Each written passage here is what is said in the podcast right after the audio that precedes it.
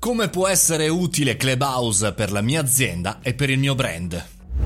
Buongiorno, bentornati al caffettino, sono Mario Moroni e questo è il secondo appuntamento di questi tre podcast dedicati a Clubhouse. Ieri abbiamo parlato di professionisti, ascoltatelo se non l'avete fatto, e oggi invece parliamo di aziende. Come può essere utile qualche consiglio perché un'impresa, un brand, vuole un po' anche tutelarsi. Prima cosa da fare sicuramente è quella, che ci crediate o meno, il successo di Clubhouse, è quella di occupare il nostro territorio, ovvero registratevi con il nome della vostra azienda.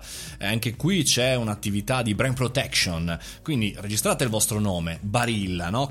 @Barilla, siete registrati e collegatelo al cellulare aziendale prima che qualcuno utilizzi il vostro brand e dopo bisogna andarlo a recuperare, che è un bel casino. Fatelo, che ci crediate o no a Clubhouse, fatelo, perché in questo momento di grande hype, di grande visibilità, potrebbe essere assolutamente necessario tutelare il nostro brand. Se siete un'azienda poi che sperimenta parecchio, che cerca di capire quali sono le migliori soluzioni, potete creare una room per incontrare i vostri clienti, oppure per confrontarvi e diventare utili per un pubblico più allargato, per esempio su un argomento limitrofe alla vostra azienda, no? Magari producete gomme per auto, potete magari fare una room sul mondo dell'automobilismo, oppure su altro. Creare un audience in questa primissima fase è molto importante. Attenzione chiaramente sul fatto che per il momento è solo invito e è solamente su iOS, per cui per non scontentare qualche vostro cliente che usa Android. Invece se siete un'azienda che vuole stare un po' dietro le file e non sperimentare direttamente, iscrivetevi chiaramente con l'account aziendale, ma iscrivetevi anche personalmente, andate ad ascoltare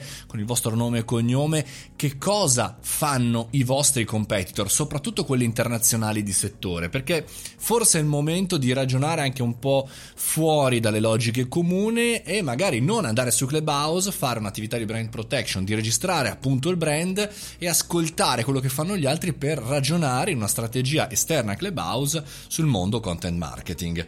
Comunque sia, attenzione alla contrapposizione con clienti o brand lamentosi. Se volete sperimentare, ricordatevi che è un canale bidirezionale, che non è come Facebook o come gli altri social, dove sì, le persone possono commentare ma tu li puoi nascondere, sì ma avviene in un secondo momento, eccetera eccetera. Attenzione a porci, a muoverci, fatelo in prima persona e non demandatelo al cugino dell'amico del cugino. Chiaramente se siete un'azienda metteteci la faccia, in questo caso la voce. È molto importante anche mettersi come azienda in una logica di ascolto per andare a capire che cosa non fare eventualmente e magari strutturare un piano, che ne so, di branded podcast, quindi esterno, quindi registrato, quindi di qualità molto alta, anziché il discorso di Clubhouse, oppure collegare il branded podcast con una situazione di condivisione di commento in una room chiusa a solamente chi si è registrato sul vostro sito.